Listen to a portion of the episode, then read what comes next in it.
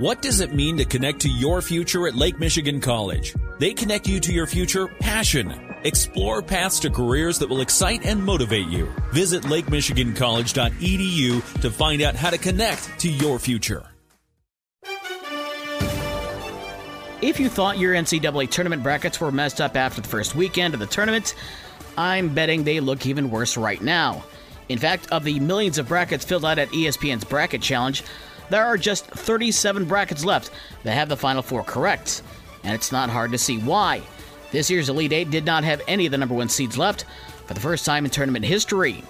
Saturday had UConn over Gonzaga eighty-two fifty-four, and Florida Atlantic beat Kansas State seventy-nine to seventy-six. Kansas State, of course, beat Michigan State ninety-eight ninety-three in overtime on Thursday. Yesterday, San Diego State beat Creighton fifty-seven to fifty-six, followed up by Miami's eighty-eight eighty-one comeback win over Texas.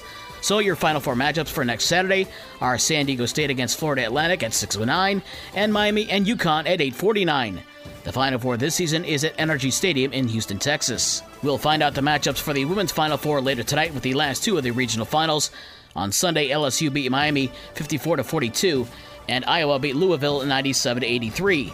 The last two games of the Elite Eight are tonight with Maryland and South Carolina at seven, and then Ohio State will face Virginia Tech at nine o'clock. The N C double A hockey tournament has also determined their Frozen Four, and half the field is made up of the Big Ten. Minnesota advanced to the national semifinals next week with a four to one win over Saint Cloud State, and Boston University beat Cornell two to one. Sunday it was Quinnipiac over Ohio State four to one, and then Michigan beat Penn State two to one in overtime. On April sixth, Minnesota takes on Boston U at five o'clock, before Michigan takes on Quinnipiac at eight thirty. The Frozen Four is in Tampa Bay this season. To the N B A, the Bulls playing on the West Coast trying to keep their slim playoff hopes alive, facing an L A Lakers team trying to do the same. And the Lakers got LeBron James back in the lineup, but only for the second time in his career, he didn't start. Didn't matter, the Bulls got thirty-two points from Zach LaVine in a one nineteen one oh eight win over the Lakers. The Bulls are in L A tonight again to face the Clippers at ten thirty. The Pistons are home to face Milwaukee at seven. Detroit clinching the top odds in the draft lottery with Charlotte's win on Sunday. In the N H L, Elias Pettersson had a pair of goals for Vancouver as the Canucks beat the Blackhawks four to two. Spring training wrapped up for the Tigers yesterday as they beat Tampa Bay eleven to ten. Season four of the Tigers open up on Thursday in Tampa Bay. The Cubs beat Kansas City five to nothing, and the White Sox lost to Colorado four to two.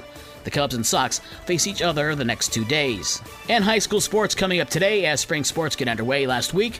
In baseball today, Dowagiac is at Marcellus, Otsego is at Allegan, Pawpaw is at Decatur, and Lawrence is at Lawton.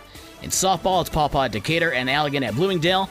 Tonight in girls soccer, Allegan is at Otsego, and Bloomingdale plays their first ever girls soccer game when they host Lawton. For the rest of the scores from last night and the schedule for today's games, visit the podcast page on this station's website. With your morning sports for Monday, March twenty-seventh, I'm Dave Wolf.